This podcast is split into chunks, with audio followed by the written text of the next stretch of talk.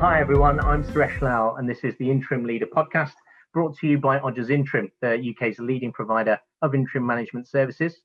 I first spoke about diversity in the housing sector in a podcast almost a year ago and discussed some of the issues the, the sector faced and needed to deal with. A year on, and it feels like a lot has happened in the intervening period. We've experienced a global pandemic, a complete shutdown of movements and economies, and a new working from home pattern, or as I'd like to describe, sleeping in the office routine, that some are still getting used to. We also witnessed the murder of George Floyd in the US, which led to a worldwide condemnation of racism in all forms of life. The inequality of our BAME families, friends, and colleagues was laid bare, and the BLM movement has gained what feels like a powerful momentum. For the sake of clarity, I know the term BAME does not sit well with everyone, and that somehow it implies that BAME is the same. It misses the myriad of backgrounds and finer details in the difference within people. I'm using it in this podcast as a term that most would recognize, and it allows us to keep the discussion moving. But by all means, feel free to contact me after you've heard this and educate me on a better fitting term. So, with all of this in mind, we'd like to welcome back the wonderful Kate Dodsworth, Chief Executive of Gateway Housing Association in East London, who is an outspoken advocate for greater diversity, and we'll try to pick up the sentiment here in the UK in supporting BAME diversity issues across the housing sector. Kate, welcome back to the interim leader. Hello, Suresh. I'm surprised you had me back, but I'm absolutely delighted. And I'm wondering if my black country accent is going to come out as thick as last time. I hope so. I think it's it's obviously strange sitting in this scenario where we're not even in the same building uh, as we were last time. So much has happened in the last year, and and I guess there's going to be a lot for us to discuss. But conscious of this this subject, there was very little said about BAME issues across the sector, uh, and you pulled me up on that actually. That the first conversation was about diversity, and we narrowed into the BAME being the real issue, and hence our original conversation. So we had data that showed that numbers weren't really changing a great deal. What do you think has changed now to make this topic front and center for every organisation to tackle? Well, I think at, at last there's a almost sort of unanimous understanding that it is an issue to tackle, and I think in in the past it's been really frustrating, hasn't it? That it's the the, the one intractable issue, if you like, uh, in terms of bringing greater equality to to leadership, and and almost that first hurdle was getting everyone to be on the same page and acknowledge what what a massive issue it was. And I, I can just about remember, Suresh, from the, the last time we spoke, we talked about, I mean, it was almost prophetic, not pathetic, but prophetic. Uh, we, we talked about the, the, the need for greater representation. And about five years ago, there was that moment, wasn't there, when, when people started to recognise that the manels, the fact that women weren't uh, speaking at conferences in the same numbers that men were, and very quickly it looked out of place thank god. I mean it came yeah. late but it, it, it, looked out of place. And i remember we talked last year that that moment was coming and we needed to see much greater diversity of uh, people of colour in conferences as writers in the trade press. So i think that has changed. I think it was always going to come anyway. It was it was almost on the verge of recognition but it's good that people now now see that. It, has been such a long time coming there as i say it's been frustrating. Just seem to feel like there's this time round at least there's there's such momentum behind it that it can't be ignored. Um, you know lewis hamilton who's i'm a big formula one fan we've now got the, oh. hamilton commission who's talking about diversity in sport. He, he's arguably going to be one of the, the greatest drivers we've ever seen in formula one but he's the only black one we've ever seen, at which just is just yeah mind-boggling in that sense. And yet, you know, in football, there's, there's there seems to be a greater uh, range and, and diversity of, of individuals there. So there are still certain pockets of sports where this doesn't happen. Bringing that to a business context, you know, there are now lots more initiatives and programs, people wanting to do something to to pick up this momentum and run with it. So would you mind giving leaders a, a, a, quick recap on the Leadership 2025 program and talk us through how it's been going since the last time we spoke?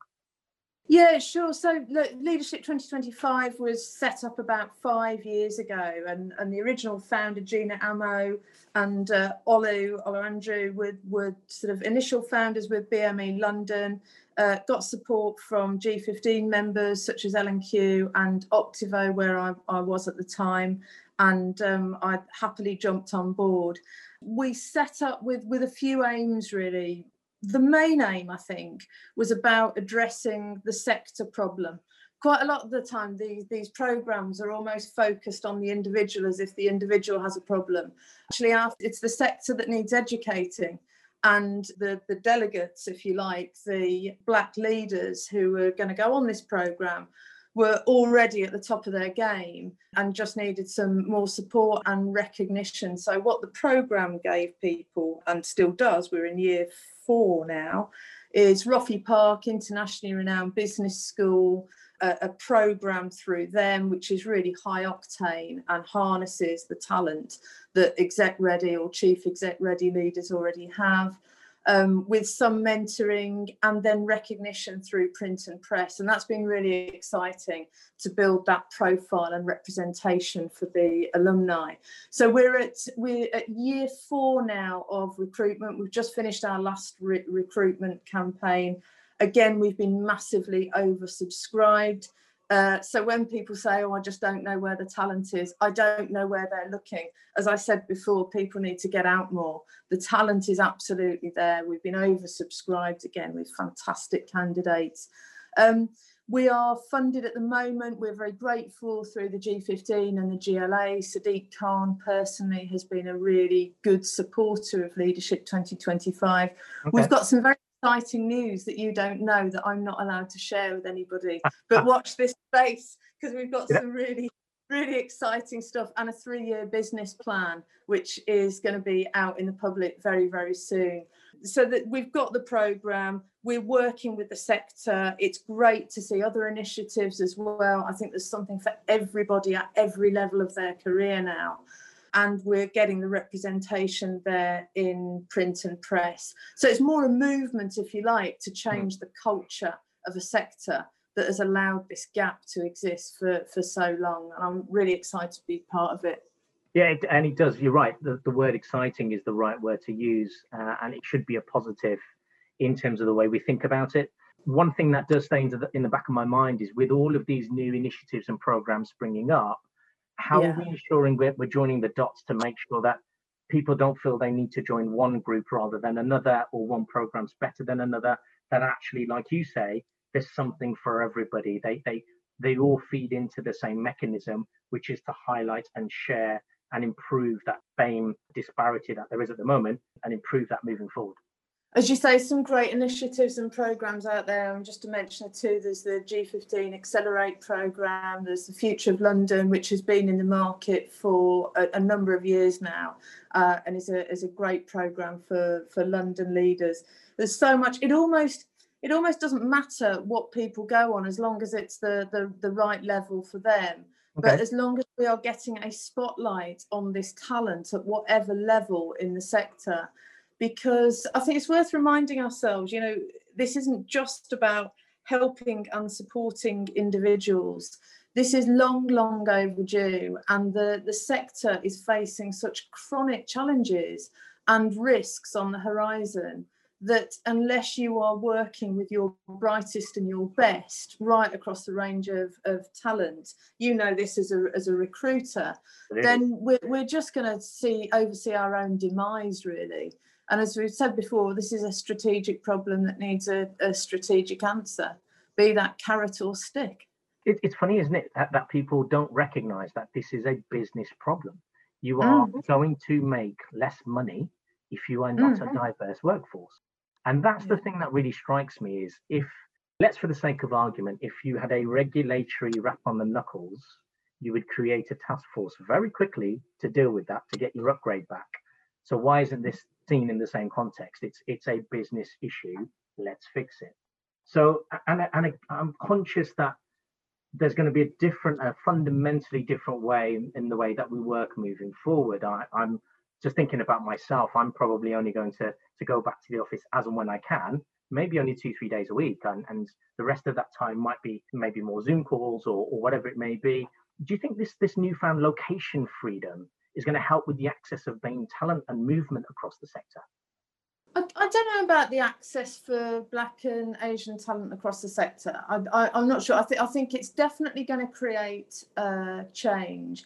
I think for, for me, the structural divisions that I've seen about people having the freedom to work from home is more stark amongst those who are affluent and those who aren't. So if you think about, you know, people who can disappear to their second home, I know I'm generalising terribly, but people who can disappear to their second home in Cornwall and uh, still connect in with the office, have space in their house to work, have money to pay for people to care for kids or elderly people and not worry so much that's going to be a very, very different experience for people living in a tiny flat in London with childcare responsibilities and all the other pressures that come along with it. So I, I don't think we've seen the full extent of how it's going to pan out yet. But I think, you know, people who are, are, are scooping up the big train fare advantages now are, are, probably the ones who are a bit more affluent at the moment. I, I'm not sure how, how it's going to going to pan out.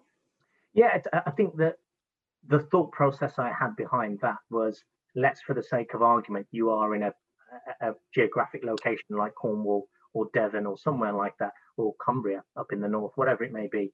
We know statistically they're going to have a lower number of BAME individuals who are who are based mm.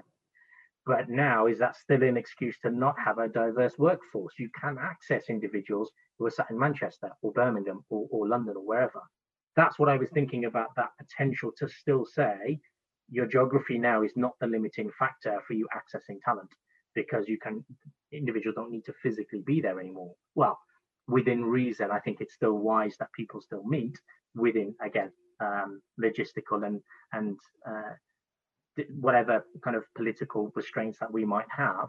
But that's what I was thinking about. That is, do you think people we're taking away that hurdle from people by saying yeah. yeah. but there aren't many black people where i live. Well that's my, excuse my french. You can still yeah. find them somewhere else. No that's that's really interesting. So you're looking at it completely the other direction and taking away the the demographic and geography sort of hurdles that people put in the way yeah i mean who knows? We'll be back here or you'll be back here with someone with a bit more brain power on this in a couple of years thinking about how the how the flexible office set up has has changed things. But uh, yeah, it's going to be more fluid, isn't it? I think so. I, I, absolutely. And one of the things, again, uh, moving that discussion forward in terms of fluidity, something that's not fluid is is hearing people like Legal and General go on record to demand that all FTSE 100 companies hire a non-white director by 2022. I mean, that's a distinct, you know, mm. imperative and a, and a, and a, uh, a very clear message that they're not going to be very happy with their invested companies who, who are not doing that. We're seeing financial institutions also discussing raising their numbers of, of BAME senior directors. What, do you feel and, and, what have you seen uh, organizations that are, are implementing interesting and, and impactful change? They're not necessarily from, from housing, but any of no. the teams or, or organizations that you're, you're coming across in your, your space? And I think you're, you're right. I don't think it is necessarily housing that it's happening in. I don't think it's necessarily uh, the public sector. I think the private sector is is taking the lead on this. I mean, the legal and general one is is interesting. That's you know, it's good that people are setting targets. But blimey, one director. I mean, I, I think what's going to happen is people will gradually leave sectors or leave areas where this representation or progression isn't happening. And I think where there's some interesting stuff going on is around entrepreneurs and startups yeah. and creative businesses who are just doing it for themselves. And I think that this comes back to our strategic risk in housing. How do we secure and keep, retain the brightest and the best if people are just going to get sick and, and go off and, and start their own business and go into a, a different sector because we, we think we're here for social justice uh, and it, it, gets a bit patriarchal, doesn't it? So I don't think we we can actually claim that when we have stats like like we do. I mean, just going back to those stats, we we talked about them last year. Yeah. And Leadership 2025, we were just doing the second load of research, I think, at that point. That's right. And um, we found that the largest 50 housing associations, this is back in 2019, only 7% uh, Black and Asian board members and only 5% Black and Asian executive uh, members. So, you know, that was just before Black Lives Matter came over here, the, the, the death of George Floyd.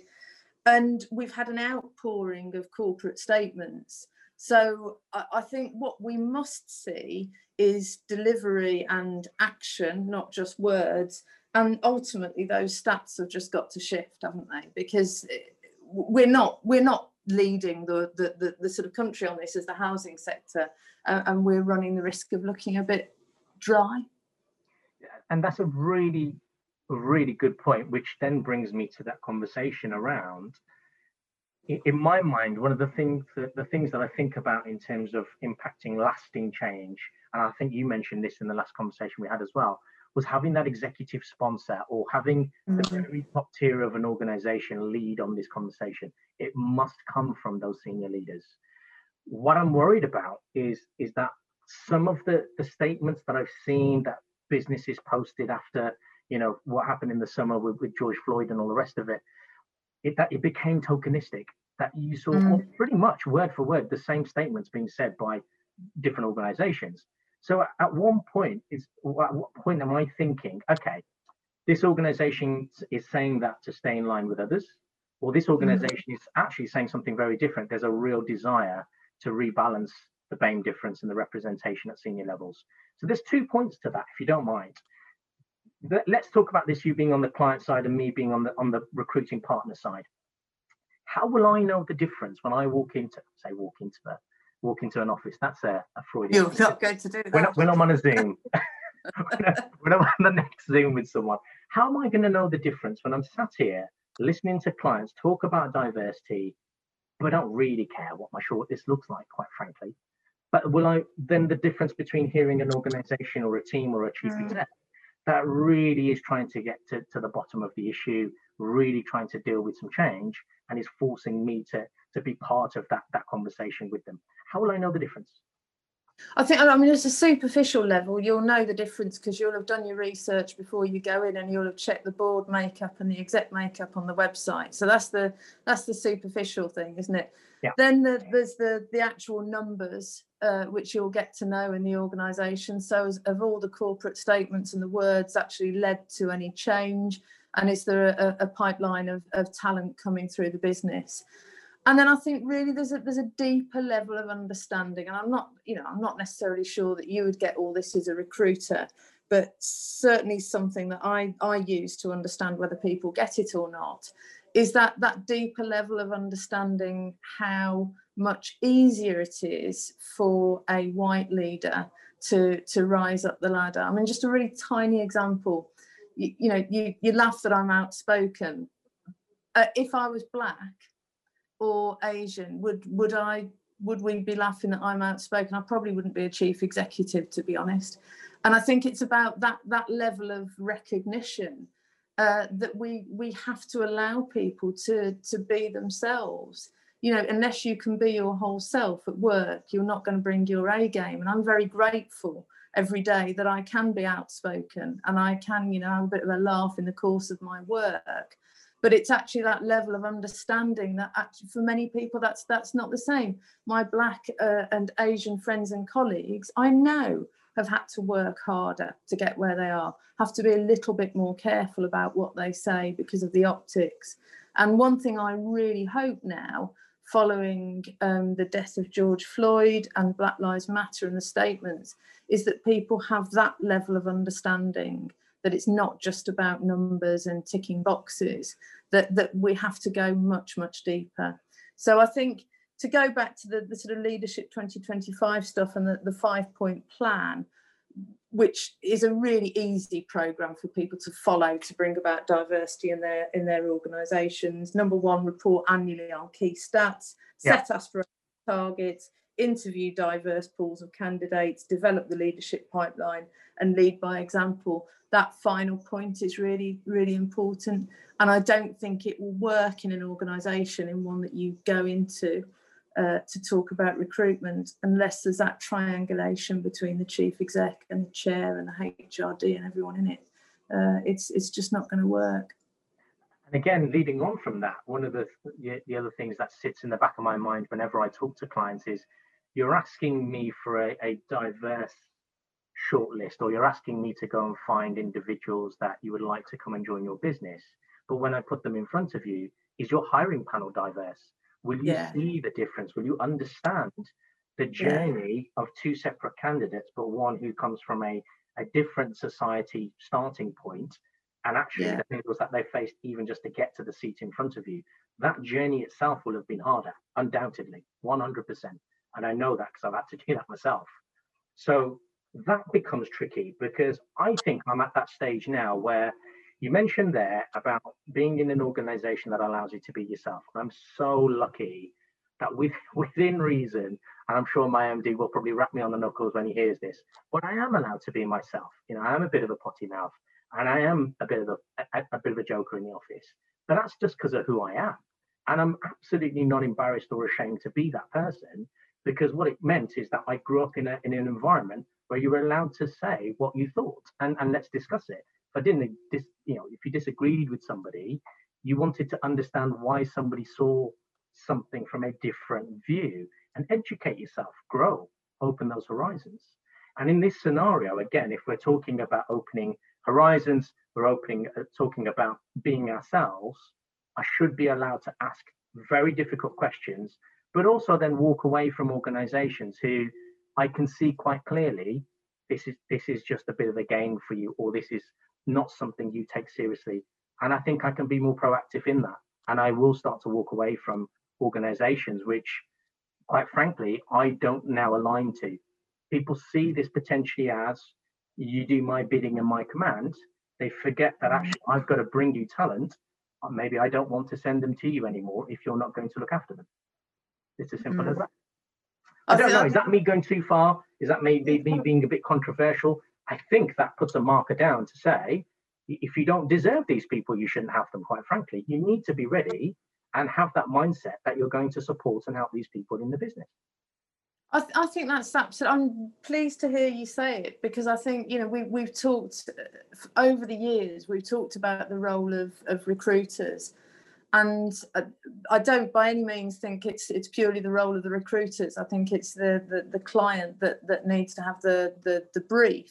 But the recruiters do have a do have a role to play in it, and I'm pleased to hear you say that because I think you know five years ago, if people were saying to you, actually, you know, you might stick a woman on the on the list, but but ultimately we're going to employ a man I think you know you would probably walk away from that, and this is this is no different. We we have to we have to bring this about, um, and I think the you know the the stats that we did the last time at Leadership 2025, it's it's you know it's improving, which is great, but it's definitely skewed by a few organisations who are doing really well and get it, um, and, and you know too many too many don't. Let's hope the conversations let's hope all the all the recognition and acknowledgement this year actually translates into action because we will know we will know next year we will know the year after whether it's made any difference or not.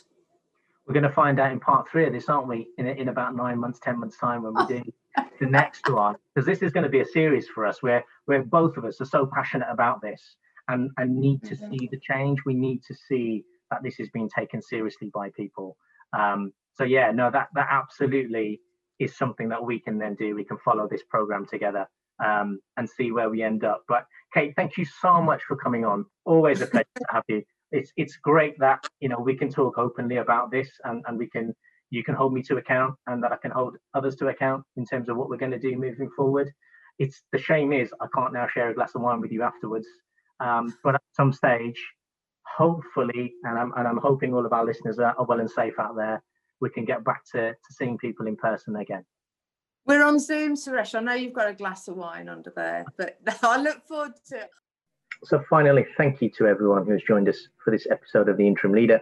If you've enjoyed the podcast, please do like, subscribe, and follow us for more insights from our network of consultants and interim leaders. Uh, we wish you well and look forward to seeing you on the next podcast.